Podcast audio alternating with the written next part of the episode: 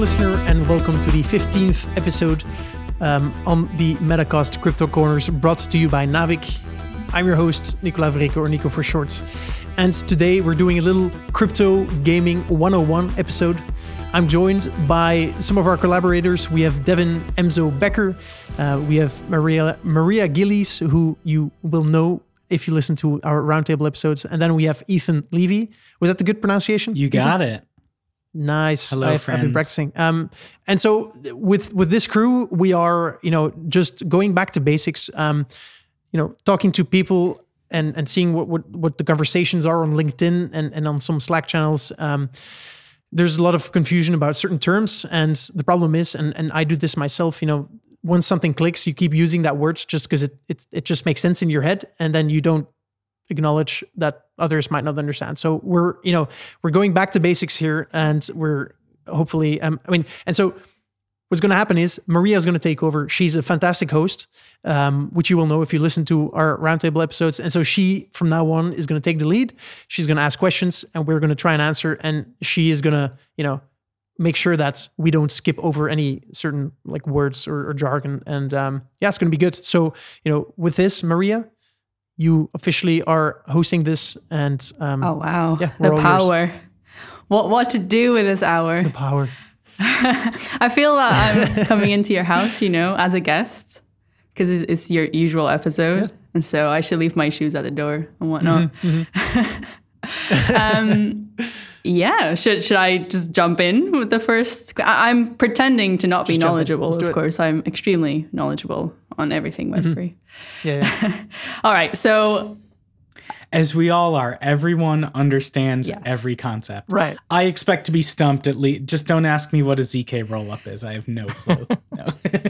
um, yeah. So when I, I have these conversations about Web three uh, with with friends, no one really knows what to call it. Is it is Web three the correct name, or should I be saying blockchain gaming, or should I be saying crypto gaming? Are these different, or can I just use them um, as synonyms? All right, I'll I'll take this and and I'll give my thoughts, because there's probably not really a consensus around this. But for me, Web three is the next iteration of the internet. And it's going to include games, but it's also going to include decentralized finance. It's going to include decentralized social media. Um, it's basically the next layer of the internet um, powered by blockchain. And so basically, old internet um, did not have a native value layer, right? If I sent you an email with a picture in it, I have that picture and you have that picture. And so there's no way to enforce scarcity. So there's no native way to en- ensure value. Um, and that is solved through blockchain with Web three. Um, and so for me, Web three is just the next iteration of the internet. And that will include games, but it will be way bigger than only games. Um, and for me, crypto and blockchain gaming are, are the same and are just, you know, gaming, you know, the web, the, the, so you have Web three, you have the gaming part. And, and so that for me is, is then crypto or, or blockchain gaming. I agree on the second part, and I tend to use crypto gaming just because it's fewer characters. Like that's that's honestly why I make that choice, is fewer characters in Twitter or, you know, in a blog post. Um, that's an interesting way to think about. I've actually never tried to define Web three game Web three in general. Um, something I think about it a lot is ecosystems. Right, like what would be the difference? Nico and Devin, tell me if you agree with this. Like, what would be the difference between a Web two game platform and a Web three game platform? Well, a Web two game platform would probably be owned and operated entirely by one company. So you could say like A W S is a lot of services that provide a Web two platform for games and other services, and there's uh. Uh, A W S and there's Azure and, and there's uh, Google Cloud, and they all provide different cloud services that can power your game.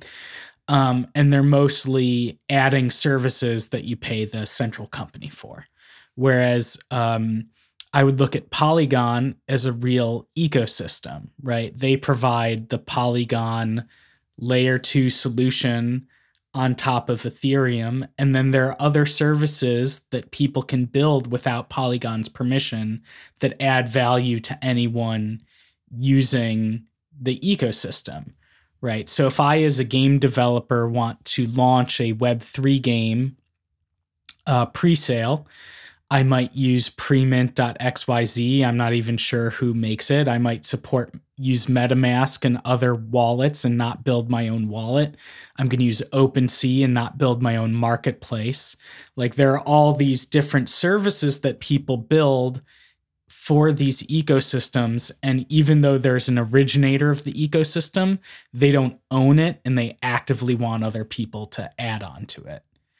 Is that, does that resonate with you guys, Devin and Nico? I mean, I think uh, I would like to think everything stays decentralized, but I think eventually there ends up being a certain amount of centrality that kind of like, so it's like halfway between, um, like, I mean, even most big blockchain games right now have like a server that's not a decentralized server. That's like the game server. Um, and so you've got this kind of blend, whereas I think, you know, things like wallets and some of the crypto elements that are maybe a little decentralized stay, but then we end up with like a little bit of, you know, hosted servers, maybe some walled gardens to some extent that just interface with a wallet or some other blockchain identity. But I, I remember when H T M L five was like a new thing and I was getting into development of that, similar kind of thing to Web three where like everyone lumps everything under one term. Like H T M L five was was a specific thing, but everyone was considering C S S three and a bunch of the JavaScript stuff as part of H T M L five, even though it technically wasn't. It was just kind of a... a Uh, sort of like a zeitgeist, right? That we're kind of doing with Web three as well, right? Where we're saying this is Web three going forward, even if it's not like a specific technology. But I think obviously the blockchain stuff underpins a lot of what we're doing, whether it be to decentralized, centralized, whether it be crypto heavily involved or just crypto partially involved. I think at this point, it's like, I say blockchain gaming just because it's easier for people to know what I'm talking about. And I get what you mean, Ethan, about saying crypto to be a lot shorter.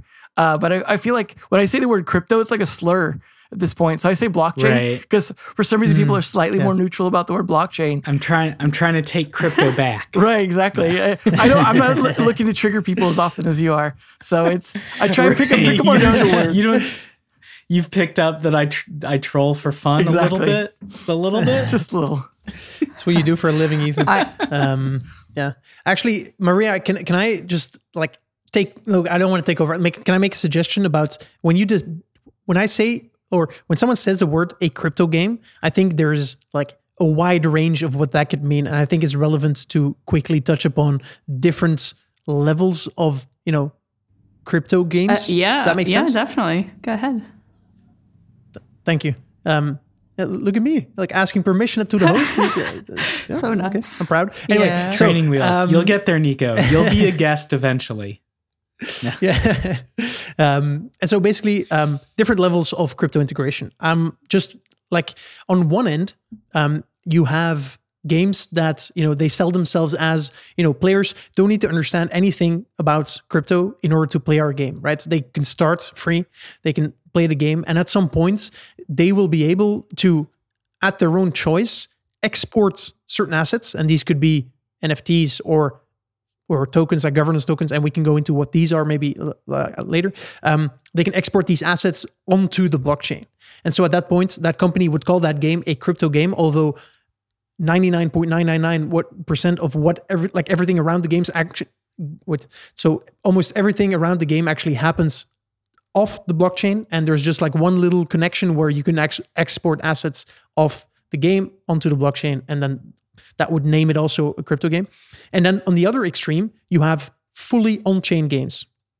And so one example of a fully on-chain game um, that I recently uh, played um, is the game by David Amor. So he's his company's called Playment, and they made The Crypt, and it's a game within the Lootverse. Basically, you have a bunch of dungeons, and you have loot bags. And if you're an owner of a loot bag, you can use that bag to to raid a dungeon. And that raid is actually a transaction on the blockchain. And essentially, everything that you do within the game happens on the blockchain. And so the, bo- the blockchain is essentially the backend of the game. And so, Ethan, before this, you would, you were describing uh, you know, A W S as something that hosts the backend of your game, the servers. In this game, you don't need an A W S. The only thing that you need is the blockchain, and that's where everything happens. And so calling both b- blockchain games or crypto games is almost unfair to the hardcore on-chain games. That's, you know, essentially, you know, everything around that game is revolving around blockchain and the tech. And then on the, on the other hand, you have this other game which just tangentially touches upon this this technology. Right. The the thing that ties them together is player ownership of assets, and those assets being in the form of N F Ts or tokens. Would you agree with that? That's kind of... Um, yes and no, because I can imagine a on-chain game where there's no uh, there's no necessarily there's no um, player ownership of anything. Um, I don't think that will happen soon, and I think it's it's it's an advantage. Um, but for me, player ownership is an advantage of crypto, and there's many more. And I think I feel like these are, are less explored. The other ones are less explored, and we can again go into what, like everything that the gate like blockchain technology can do. I for think games. The term on-chain or fully on-chain helps clarify, you know, regardless, like if, if you yeah. know it's fully on chain and you say that, like that makes a very clear distinction. So there's no like ambiguity. Mm-hmm. Whereas like you said, playing blockchain or crypto game obviously doesn't really specify. And I think where we have mostly a blend these days anyways, there's not a ton of fully on chain yeah. games just because that's expensive and hard to do sometimes. Is, is Ethereum totally. the blockchain? Ethereum is, Ethereum is a yeah. blockchain, Go ahead, Ethan. But it is not okay. the blockchain. Ethereum is, I believe, the biggest one by users and probably transaction volume, but it's not the only, right? It is what's called a, well, okay, guys, correct me if I'm wrong here, because I, I, as with many of these concepts, I could easily be wrong. It's a good test. Yeah, go. Um, Ethereum is a layer one solution, which means like it is a foundation, it is a blockchain, and applications can be developed on top of it, and tokens and N F Ts can exist on top of it. There are entire platforms that exist above it, like Polygon is a layer two solution that exists on top of Ethereum. There's Solana. Solana is its own layer one solution, which means it's a full competitor to Ethereum. These two things don't interact in any ways. They're They're separate blockchains, and you could choose to be on Ethereum or on Solana, or you could start on one and then build a, a bridge where your assets can exist on the other.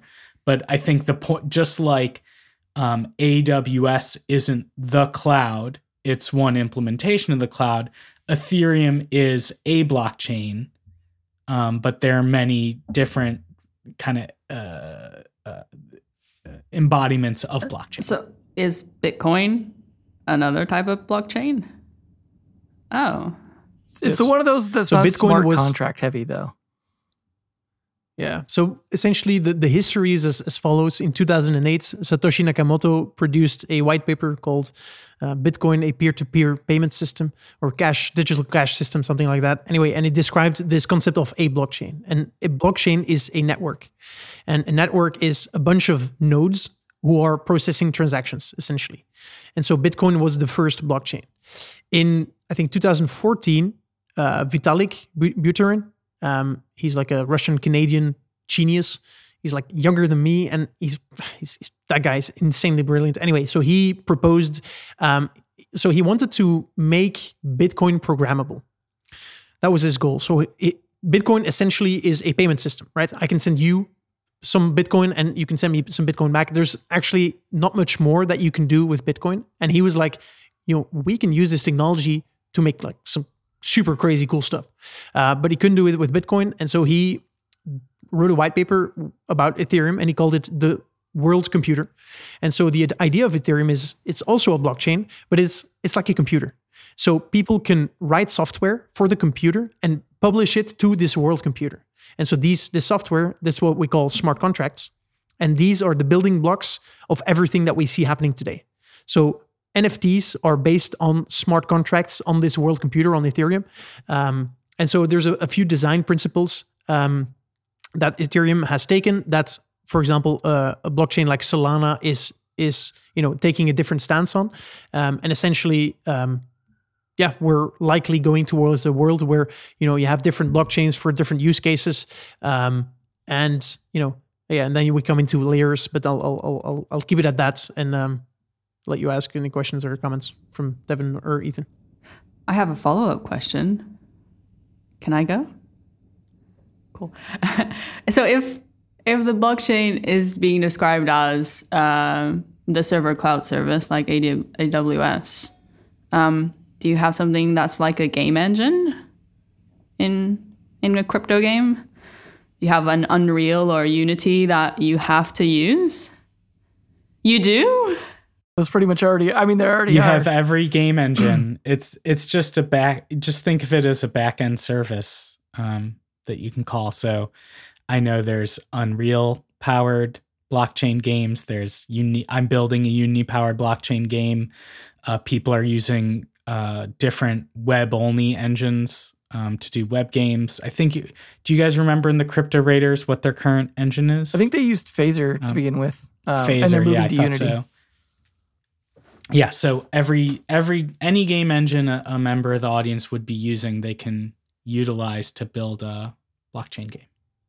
But Ethan, these game engines are used for the client game side. client. Is yes. that correct? Yeah, these are yes. these are engines for the game client um, yeah. for the so, visual and, representation and, and, of of the data. Yeah, and so what I think.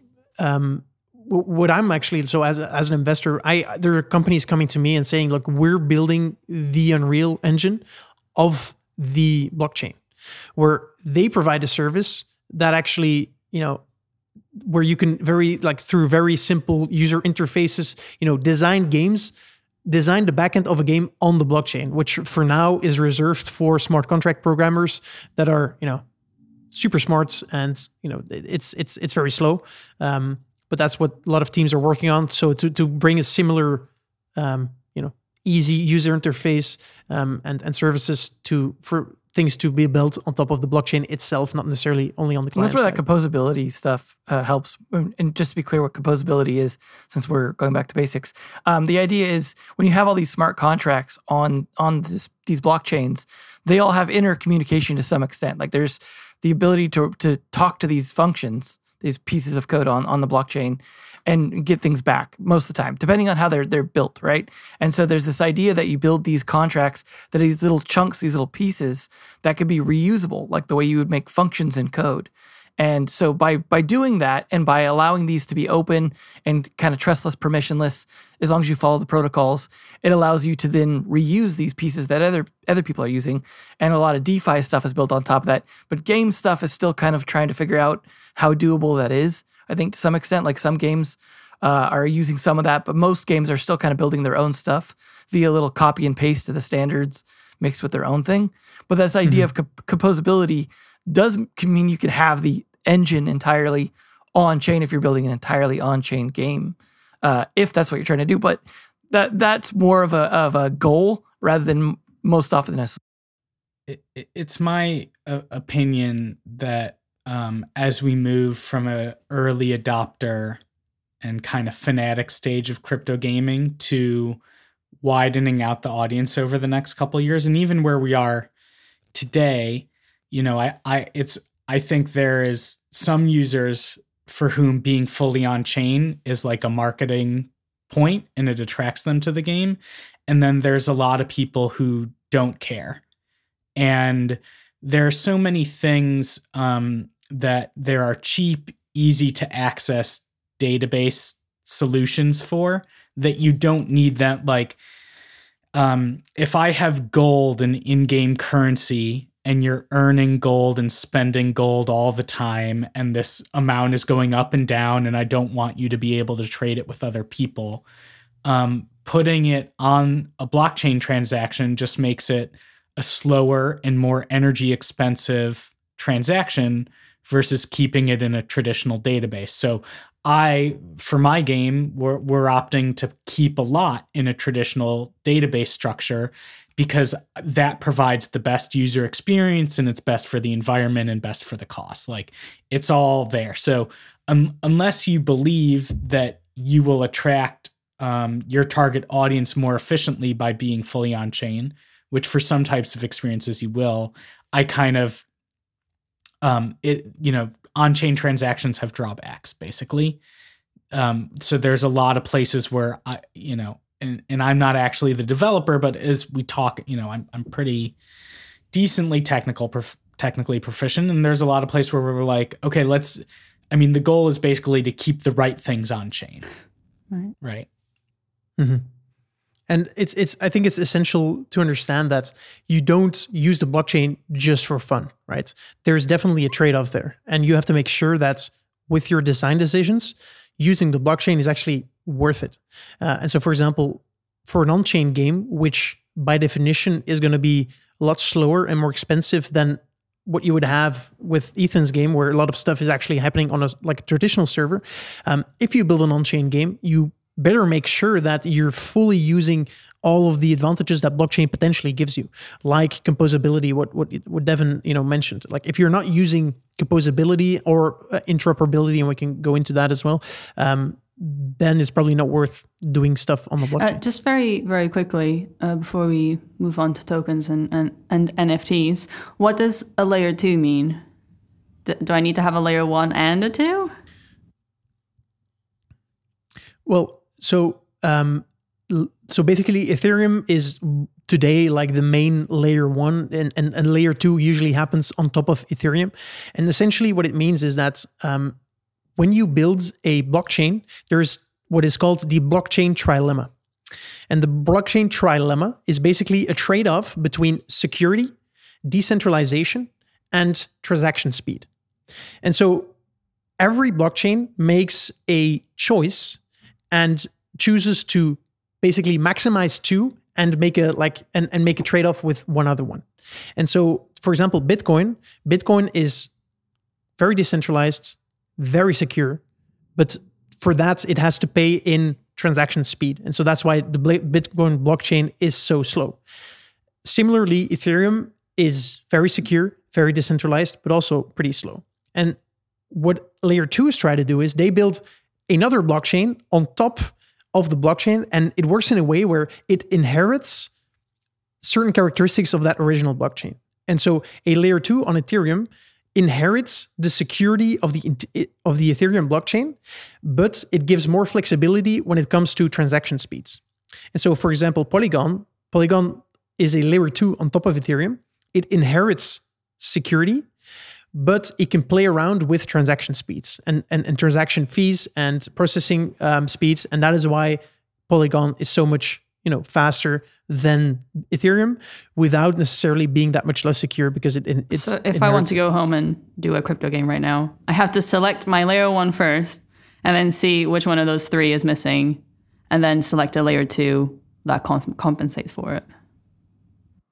I think you're pretty much just going to have to go with the layer two that's like either the cheapest if you're if you're doing lots and lots of transactions, or more often whichever one's faster ends up being the differentiator, because like if it's not fast and your players are having to wait between transactions, you're already kind of losing out. Like in it, because because some are going to be great for DeFi where it doesn't matter as much if it's fast, for example, versus like a real-time interface.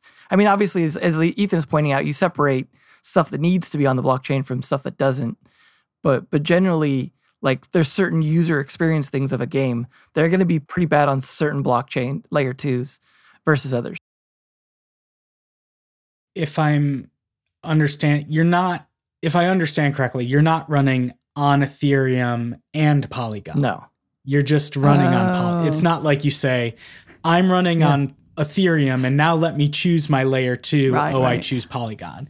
You're just kind of choosing okay. Polygon, or mm-hmm. you're choosing Polkadot, or you're choosing Wax or Avalanche, or right. Yeah. You know, there's, there's a lot and, of options, Cardano, whatever. So, um, It's it's not um, it's not an if then okay. statement. I did say at the start that mm, I'm an expert, basically. And I think, yeah.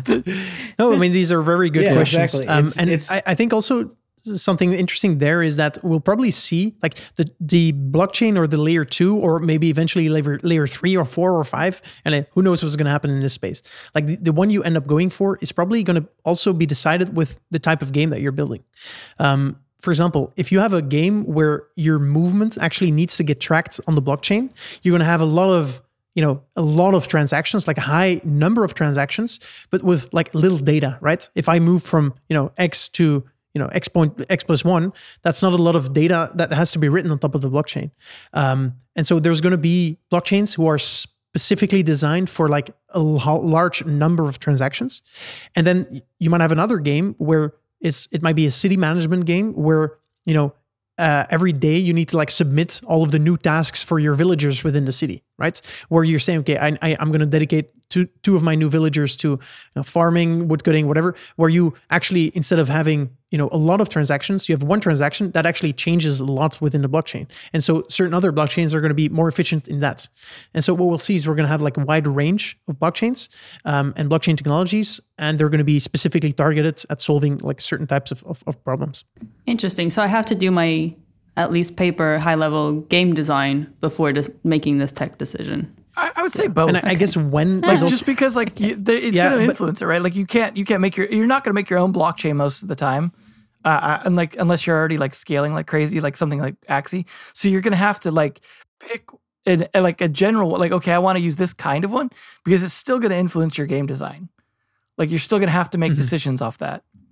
And, and I I think there's probably also a marketing component to it too, right? Like what is the addressable audience on Avalanche versus Polygon versus Ethereum? Sometimes it's the network that will give you money yeah. to develop on them too.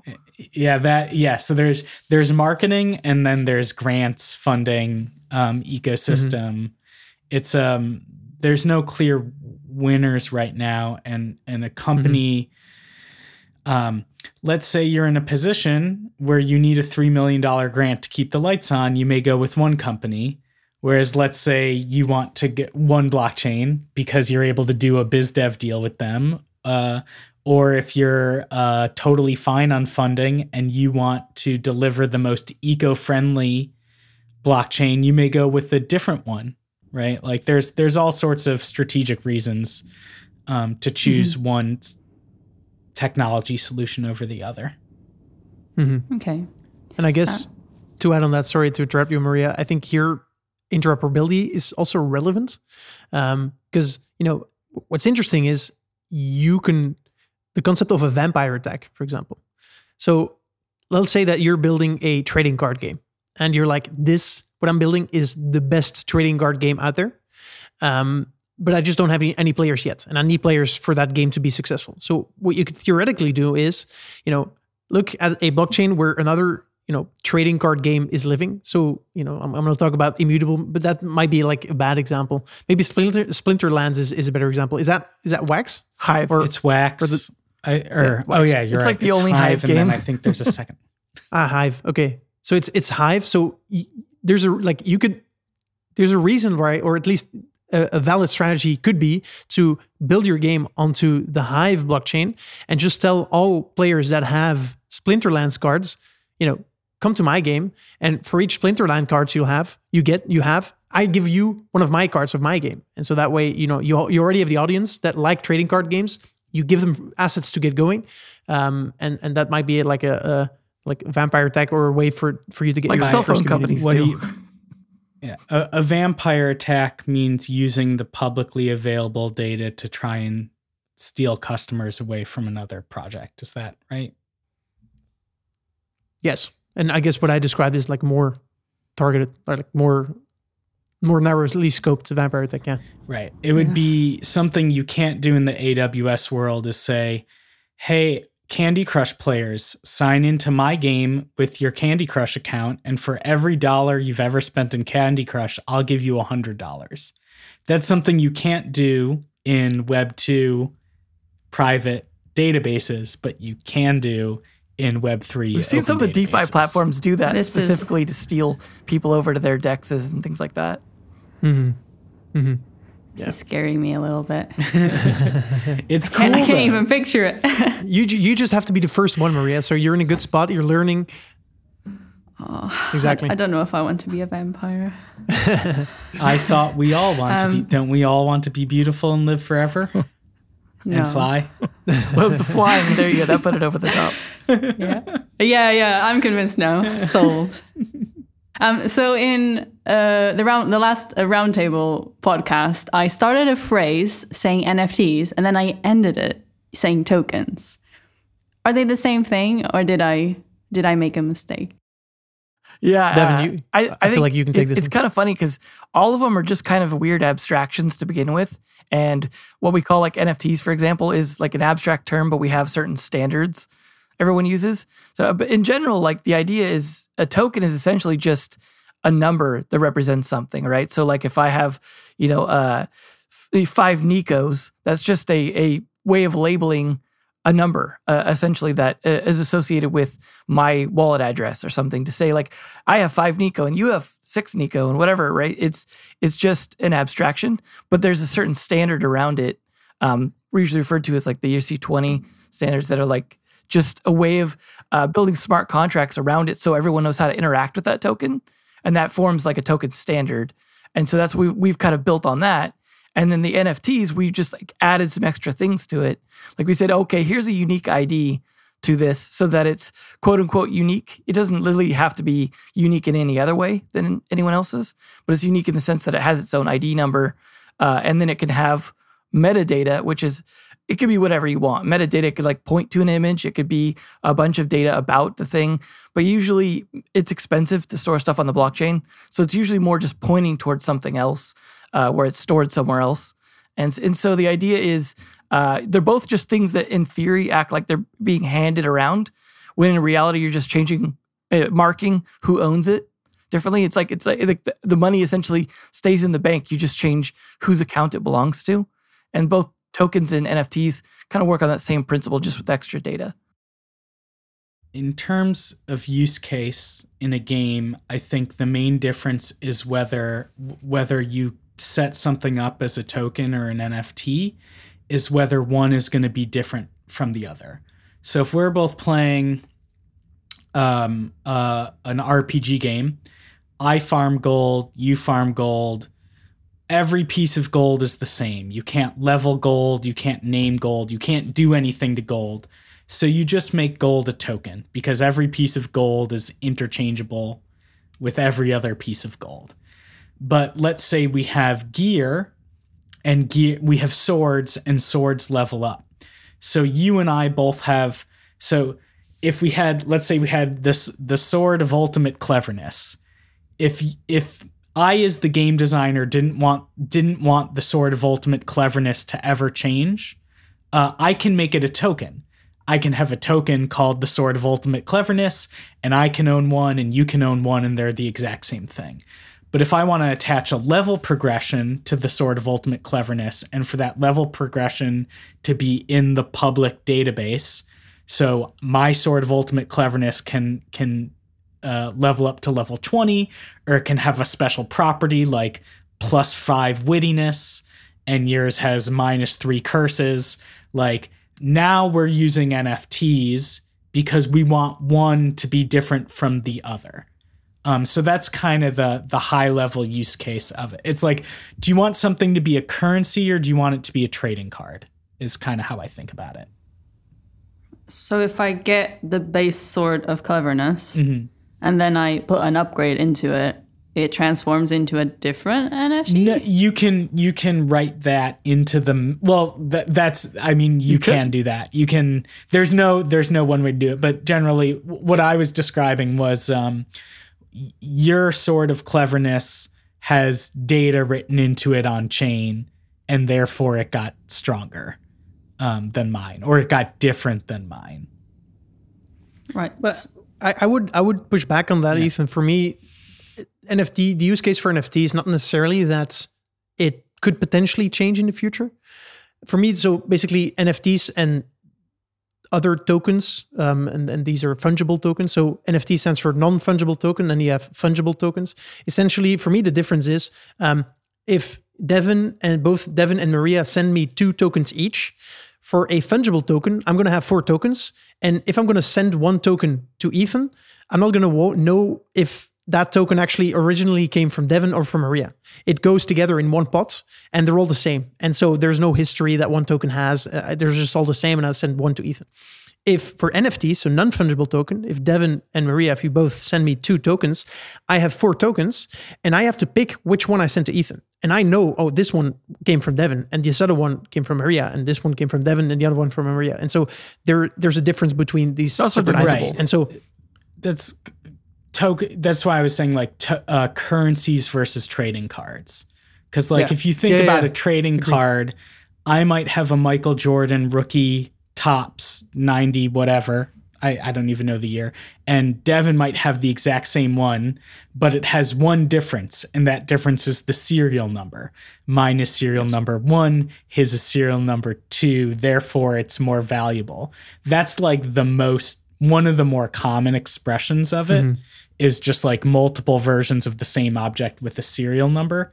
But um, when thinking about game database primitives, um, like the choice between whether you make something a token or a non-fungible token is whether you want, exactly as Nico was saying, whether you want one to be the same as another or one to be different from another. Mm-hmm. And that difference can express itself in a lot of ways. Yeah. Because one use case for having non-fungible tokens could be what Ethan said, where you can level up one item, right? Where it upgrades as an N F T. Um, and then the other, another use case could just be historical Um, yeah. no provenance, right? If if I own a you know League of Legends Z skin, and like I could potentially own the skin that Faker used when he um, did his crazy, you know, Faker, what was that play? I don't know if you're League of Legends esports fans. I am. I love that stuff. Anyway, so you know, I I, I could potentially like own that specific skin, right? And this is another potential uh, interesting use case for. And that's uh, why I started with the technical um, side, just because like there's so many different ways you could use it. Like the actual technical yeah. implementation mm-hmm. doesn't really dictate a lot about what you do. It's like you got to yeah. give it a unique number yeah. and there's a couple other fields and really you can extend that kind of however you want. Uh, and maybe you're not following that standard quote unquote anymore. Maybe it's some other standard. There are some other standards that do expand upon it. And that's the nice thing about the way everyone's kind of agreeing as we go. Very similar to like the way a lot of web protocols developed is where people just kind of started doing stuff. And then you went, you know what, that's a good idea. I'll do that too. And then we got a standard. And it's like, you know, Ethan might be using N F Ts one way, Nico using them a totally different way. But as long as they're all following the specific standard, they all know how to talk to each other. It doesn't really matter, right? Like it's how you want to use the information, just like a database, right? A database is just a bunch of tables of data. And it, like what it means mm-hmm. is up to how you make it, interpret it, and, and do things with it. Yeah. And so the expressions might differ, but you know, I, I could make N F Ts a certain way, Ethan could make them another way, and then Devin, you could build a marketplace that would, you know, natively make, you know, my, my work with my, both my N F Ts and Ethan N F Ts because we all agree on the same standard, and it's just, you know, small expressions that ha- actually changed within the code. Right. So I could have uh, an N F T that is a series with a hun- one hundred that were minted for that series. And if I level up my gear, well, the sword is still part of that one hundred. It just changes the stats, like the data in the N F T. Wow, that's really cool. That's well, awesome. That's the idea of history. I think the history right. is going to be interesting. Like someday there's going to be an auction. This Bay Area yacht club, uh, Ape, was once owned by Jimmy Fallon, famous in mm-hmm. the in the one hundred percent early aughts, right? Like, uh, and that becomes part of the story embedded in the mm-hmm. object that gives it perceived value, right? Does it actually matter that the human being named Jimmy Fallon once owned this database pointer to a JPEG? Like, it does if you care about it, and it doesn't if you don't care about it, right? It's, yeah. you know. Good way to put it. It's but the, the history thing is is very interesting. And like, um, I don't know. Things are valuable when an individual decides they're valuable. That's it.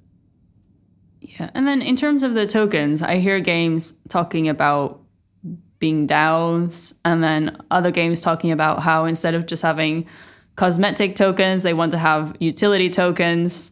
So, wh- how would you differentiate all of these token types? How long do we, we? I've got an N F L all day pack drop uh, at go, one. I like can't. A, I can't stick around minutes. for the eighteen hours. Five minutes. The, the way I, I describe this, Maria, is very broadly speaking. Um, there are two types of tokens, and when I say tokens, that doesn't include N F Ts. So N F Ts are also tokens, but I don't include them here. When, usually, when we say tokens, we mean fungible tokens, and so there's governance tokens, and there's utility tokens. Um, and, and this is broadly speaking, and, and you'll have combinations of both. And so governance tokens, I think the easiest way you could think about those would be like shares of a company in a way, where it, they give you some kind of ownership or a kind of voting rights with, like, for the the community that's actually issued these types of governance tokens. They give, you know, they give you governance, right? And so the more tokens you own, the more you have to say. And so the more your votes weigh, I guess. Um, and so this, the way you could think about this is this would be the A X S um, tokens within the Axie Infinity game. Um, and then you, the utility tokens. So these are tokens that have utility within the game, um, as, as as the name would describe. So they usually have, you know, they there are sinks, there are faucets. Uh, quite often they don't have like a max supply. So governance tokens are usually supply like have a max supply. So for example, I think for Axie Infinity shards, it's like three hundred million or something. So you know there will never be more than that. Uh, for S L P, you don't know, and so there's a potential to have hyperinflation, which we've seen. Um, and so utility tokens are tokens um, like, you know, S L P as a, um, in, in Axie Infinity that have utility within the game. Um, yeah, and so that's for me the, the broad difference. Although, Ethan, you, you want to add something? Some things that are really interesting there, like one, a lot of governance tokens also have utility. For instance, you use A X S to breed along with S L P, so they're both utility tokens. Um, the second is, is that there is no standard for what a governance token means.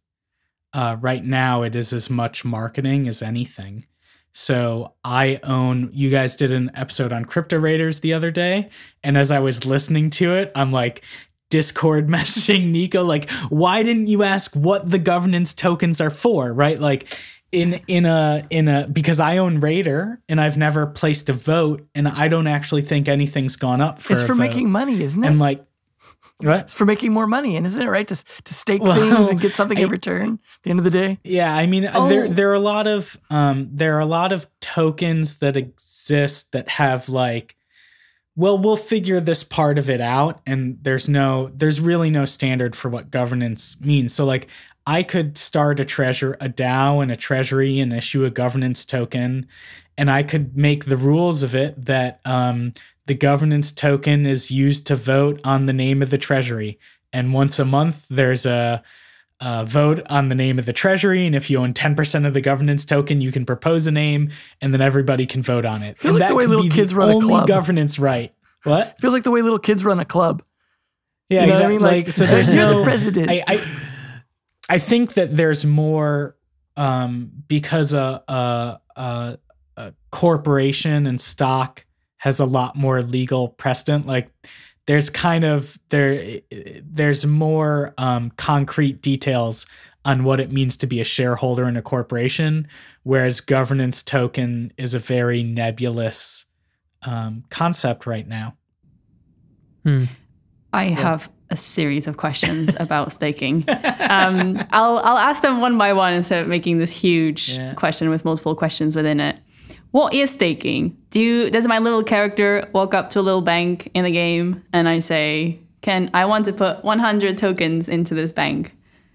Can I take this one? Um, I think there's a lot of misconceptions and uh, around staking. Essentially, there is actually two ways, very distinct ways in which staking works that is different, like important to make dis- distinctions in. So the original staking is actually what happens within a proof of stake network. So proof of stake is supposedly what Ethereum is going to be, um, but there are other um, blockchains that are using a proof of stake method. And essentially they are, um, as so basically if you say like, I want to be a staker, you are validating transactions and you're putting some of your tokens up as a stake. And so you're validating transactions. And if you lie, if you validate a transaction that was actually not supposed to be validated, that was like a, a faulty transaction, then you run the risk of having your stake slashed, which means you lose your stake or part of your stake. So essentially staking is literally like I take part in the, you know, the maintenance sort of of this network. And, you know, I put a stake up and um, essentially like I put that stake up, I validate transactions and I, I'm a part of the network.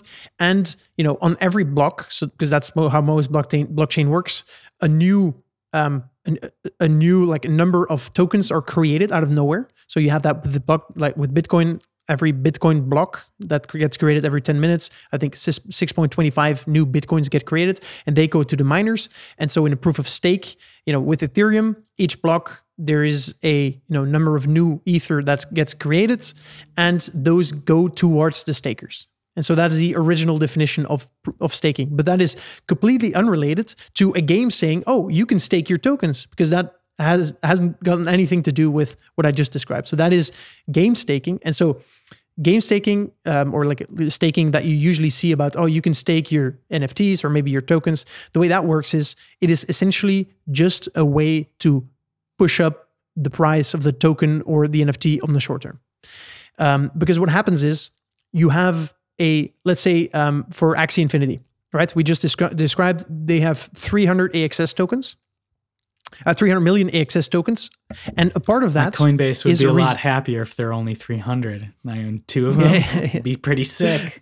Yeah. Um, But and so basically, if you look at their tokenomics, there is a certain amount. So, a certain number of tokens of these three hundred million, let's say, let's say twenty million, are reserved as staking rewards.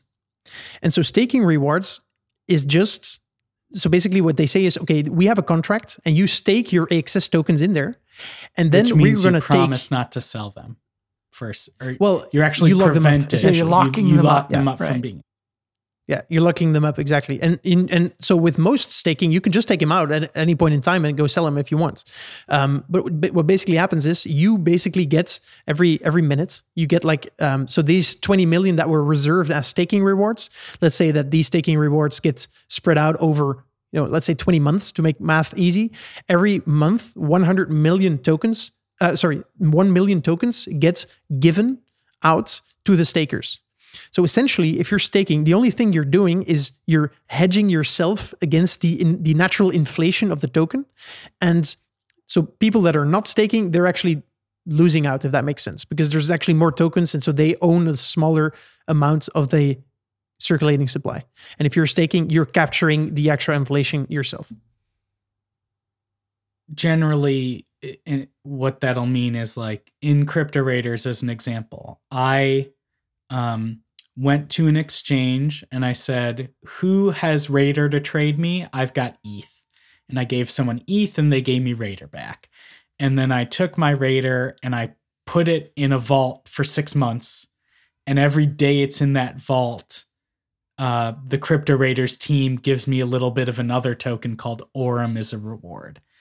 And so what they're doing is they are uh, artificially reducing the supply of Raider token, which helps maintain or prop up the price uh, by rewarding me uh, for promising not to trade it or sell it or use it. It's funny because it's the opposite of what a and, bank is kind of doing when they when they hold your money for you and give you interest. They're doing it to right. use that money, whereas in, in mm-hmm. a sense, th- these games are doing it to lock up that money and keep it from being used for a right. while. They're doing it to artificially constrain supply and increase price. Um, you okay. know, even so, as, as I say these things out loud, these are the type of things that I wouldn't be surprised if they got regulated out of existence over time, because it seems... I don't think so. You don't think so? I I, I, I don't see anything wrong with it, especially, and, and, and so this is what I would recommend anyone who's thinking about doing something similar. If you find a way to integrate this organically within your game, I think this is something that could be positive. Yeah. Um, also, I think... Just make sure your a, tokens have in-game utility. I think that's the that's the key to keeping yeah. it kosher.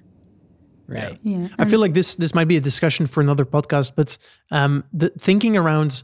early launches, early token distribution, and like need, like having the need to prop up the token price, so you, like you don't discourage your community from supporting you.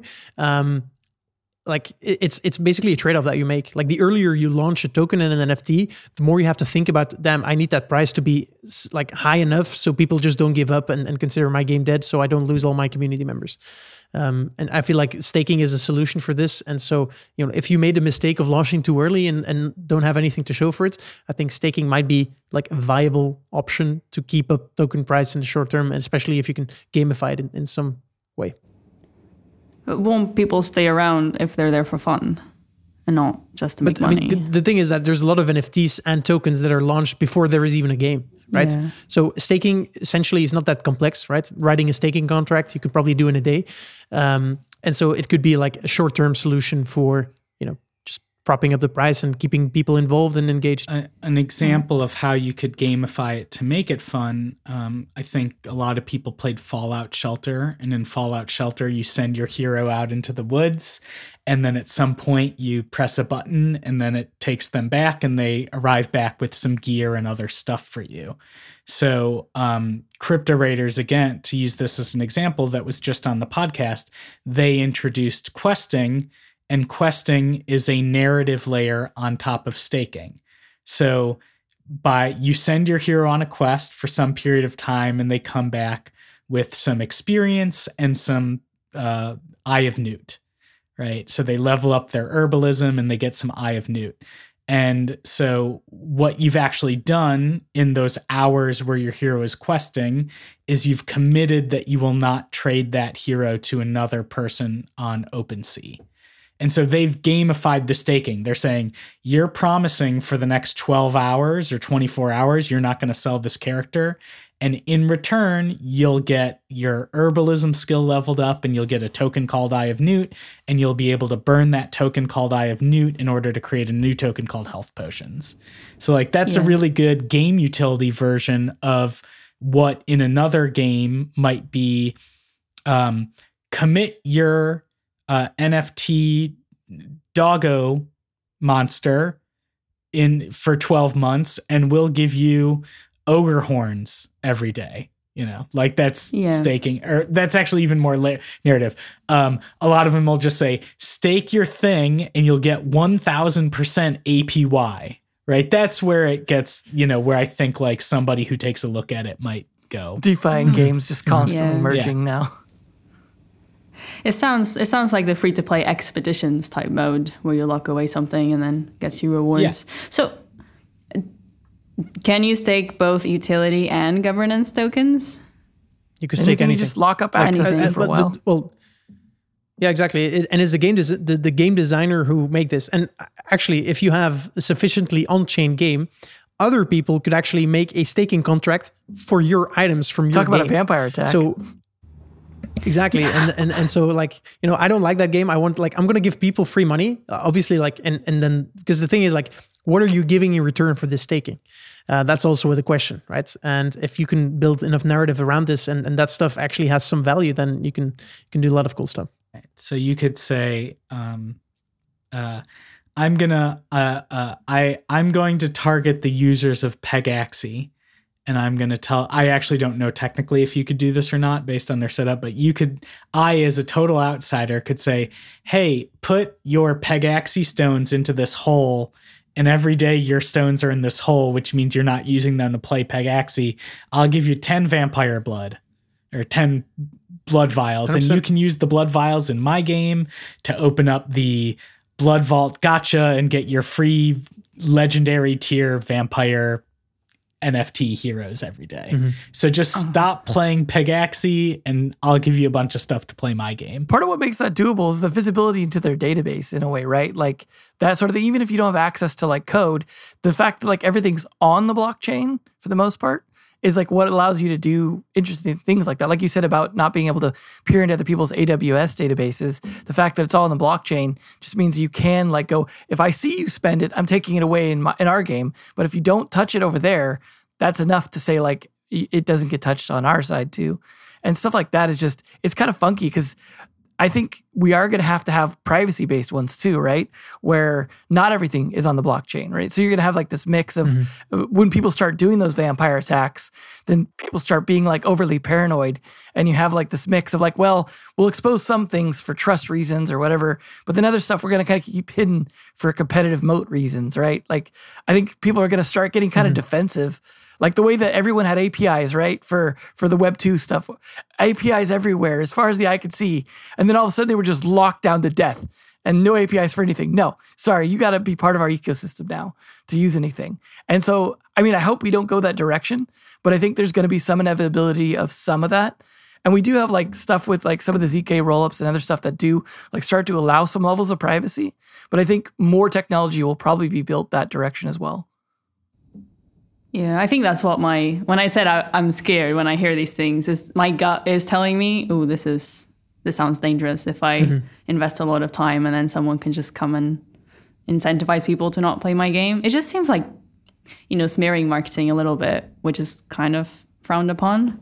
So, yeah. Uh, I, d- I think these these these scenarios are not very likely, to be honest. Yeah. Um, yeah. And but in the end, I think um, it will in it will force people to really focus on fun games, because if you're you know if you built a game and you know people are just not playing it because it's not fun, then someone else could potentially swoop in and just say like, okay, you don't get a lot of tokens, but if you just you know take your N F T from that boring game and you just lock it up here, you know I'll give you some and you can start playing, and and, and so I'll, I think we, we might see these types of things. So last question on staking before we we move on.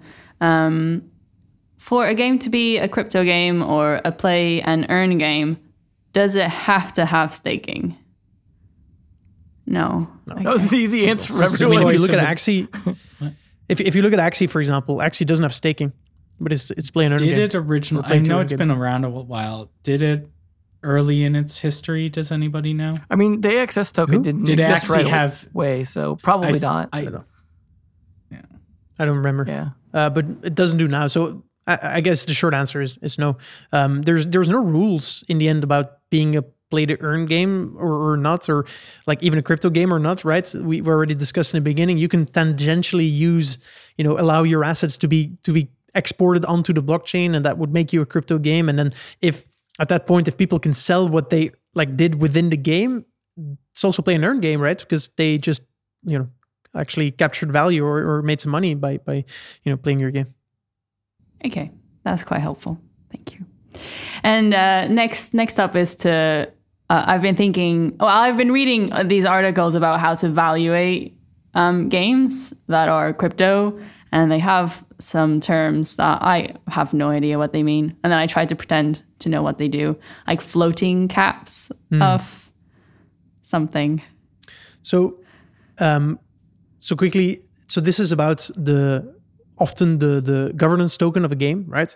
When you hear people saying that Axie Infinity is worth, like as a game is worth, you know, a couple of billion, what they essentially do is they take the value of one A X S token today, which is, I don't know, like fifty bucks or something, and they multiply it by the F D V, no, sorry, by the total token supply that will ever exist. So the total token supply that will ever exist is three hundred million. And so if you multiply three hundred million by fifty bucks per token, you get to fifteen billion value of Axie Infinity, the game. And so that is the fully diluted value, because that means that the you take into account all of the tokens that uh, that are you know ever going to exist. That said, a different there's a difference between circulating supply and like uh, like total supply. So remember earlier where, where we discussed about staking, where a certain amount of tokens are locked up for staking. And so tokens that haven't been given as staking rewards yet are actually not in supply yet. And so there's a difference, in, in most cases, there's a difference between the currently circulating supply and the total supply. Um, and, and this is important to know. And this is also why, you know, comparing blockchains Um, with their fully diluted value is so hard, because you could have one game that has one percent of its total to- total token supply in circulation and another game that has ninety-nine percent of their token supply in circulation. And when you have such a huge su- supply, the chances are that the value is going to be slightly lower. Um, well, if you only have one, one percent, like the, the total valuation might be huge because there's high demand and just a, a, a, like a smaller supply of these tokens, if that makes sense. Does Doesn't that assume that a game is going to limit how many tokens will ever yeah, exist? Yeah, it's not guaranteed. Yes. Well, I mean, it, it could be like most of the cases, like A X S, for example, there is a token contract that is the origination contract of the A X S token. And there it is literally defined right. um, that there's never going to be more than three hundred million tokens. So you, you can you can be sure that there's never going to be more than three hundred million tokens, because that would mean that it would be another contract, and so that wouldn't wouldn't work. So you're sure that the, the um, that there's going to be a limit. That said, you have some other tokens like S L P, and S L P does not have a hard cap. So there could be an infinite number of S L P, and that is what they call a floating cap. So if there's no defined uh, cap on the token supply, then you have a floating cap. Just as a game and economy designer, I am uh, generally more in favor of define uh, fixed cap tokens than float I, floating cap or un, unbounded supply tokens. I think those unbounded supply tokens, as we've seen in Axie and other, create really challenging inflationary problems that are more likely to implode your economy. Like mm-hmm. the, putting putting these sorts of things in create like natural trigger points at which your economy falls over. And so that's why mm. I'm like kind of scared of them. Or yeah. It's just funny though, coming from free to play, where I'm sure you, you never capped any of the things that you put in currency wise, right, in each, any of your games. Exactly. But each player's hoard is constrained right. to their account. It's lack of tradability, exactly. right? Mm. That that yeah. basically makes that when, doable. When mm. when each when players are not able to trade with each other for real money, I can sell or reward each player with as many heroes um, as I want. And like one hero, one player's supply of heroes doesn't really affect another player's. Um, but once there's trading between players, then like if I really want something to have an infinite supply, then I probably don't want people to trade it between each other. Right. Mm-hmm. I think, I mean, generally, I think a lot of people are just copying Axie Infinity's system because it was the first one, and it's leading to a lot of predictable, unstable economies. Yeah. Sorry, yeah. Nico, I cut you off. Um, No, I was going to say, I think there's use cases for both. I think, um, because in the end, floating supply can balance out through, you know, you can balance out the value through supply and demand, right? Uh, I think it gives more flexibility. Um, I don't know. I don't know how, you know, for example, Axie, how S L P would work if it was capped. Um, I don't know how the dynamics would well, turn I, out because yeah. you can, I mean, I don't, you I need to reduce the emission at some point and, and yeah, I don't know. I, I would, uh, I, I think there's kind of a sustainable version of Axie that doesn't have breeding and doesn't have unbounded S L P yeah. supply as well. Yeah. It's, it's yeah. these inflationary things that I think lead to the collapse triggers. Yeah. Essentially, my conclusion is that we're going to need a lot of very smart economists to be able to model out the repercussions of all of these, you know, variables, all these, these things that you can choose. Um, and so, I mean, I think, you know, I, I've always said there's three jobs within Web three gaming that are going to be, you know, super important. One of them is a, you know, smart contract developer. So just like a programmer. The other one is community builder. And the third one is, is economist. Um, if you're one of those three, then um, you'll be, you'll be fine. No worries. You'll be taken care of and you'll be able to take care of others as well. Yeah, I feel like I need to go back to university and do an economy course to stay up can, to date can, for the next twenty well, years what I, in my what career. I think so much of it's just theory, yeah, though. It, like so much of it, like I think we'll have to really see it play out. Yeah. Because I think, you know, economists work off models and models make a lot of assumptions. And like, especially in the financial world where people are incentivized sometimes to be bad actors or to do weird things. And, and then you mix in people's emotions and just everyone acts so irrationally that like, you could say this model is totally sound and just people do the dumbest thing and just mess it all up. And I think like, it's going to be more off of a mix of like, here's some theoretical stuff that should work. And then there's parts of it that do work, parts of it that don't. And we'll like evolve a few different models that like be like, oh, we'll use that model or we'll use that model. And mm-hmm. I think free to play is pretty much settled on a couple basic models, right? Like where you go like, you've got the dual currency model, you've got like the soft and the premium. And like everyone's kind of like somewhat settled on by looking at what worked and then trying some things and then keeping the things from that that worked. And it's like iterative design. And as much as I would love economists to come in and be like, oh, all you have to do is this. Uh, realistically, they can't do that in the real world either. So like, yeah. I, I don't think economists have a great track record overall, yeah. but it was really interesting to see uh, the Greek economist who uh, had worked for Valve temporarily, mm-hmm. st- like speak out a bit about uh, his views and what he learned from inside Valve guy, right? Because Steam Marketplace yeah. has been a great predecessor to this stuff. Yeah, what's that? Uh, I think he looks very handsome in a scarf, if I'm thinking of the same person you are. um, I mean, I think what's interesting is um, because exactly as you're, because nobody has any answers right now, like a sixteen-year-old girl in Vietnam who's never designed a game and has never taken an economics course is just as likely to find the, the answer as like a team at Zynga with twenty PhD level economists on it, right? Nobody yeah, knows think, anything. And if you're an amateur, don't be scared by experts, yes. is my guidance, because you're just as likely to figure it out as they are. Mm-hmm. Yeah, that, that's what I find quite exciting about blockchain games, is that I think in free-to-play, there's a lot of concepts and pillars that are quite well-known, and you know to follow them and how to find the right answers at times. There's never a perfect answer, but there's a lot of leads to find the, a great answer. And mm-hmm. I think that's what's exciting in the blockchain world, is that no one has really figured it out yet. So it's a, it's a bit more of a playground. Even if you're not an expert, just try to do mm-hmm. something and see how it works. one hundred percent. It's a new frontier. Yeah. Mm-hmm. I, and with that, I feel like we're we're gonna have to do a follow-up episode, a Crypto one oh one part two. Um, so with that, I want to thank Devin, uh, Ethan, and, and Maria. I think uh, three of you were perfect for doing this. Um, listener, I hope you enjoyed this as well. I hope you learned something. Um, we didn't ramble too much, and, and we kept it simple. And I'm I'm sure we we made mistakes because we're all learning here. Um, so um, yeah. If you liked it, feel free to subscribe. Also, we're on YouTube now, so go check us out on YouTube. And if you're watching this on YouTube, give us a thumbs up.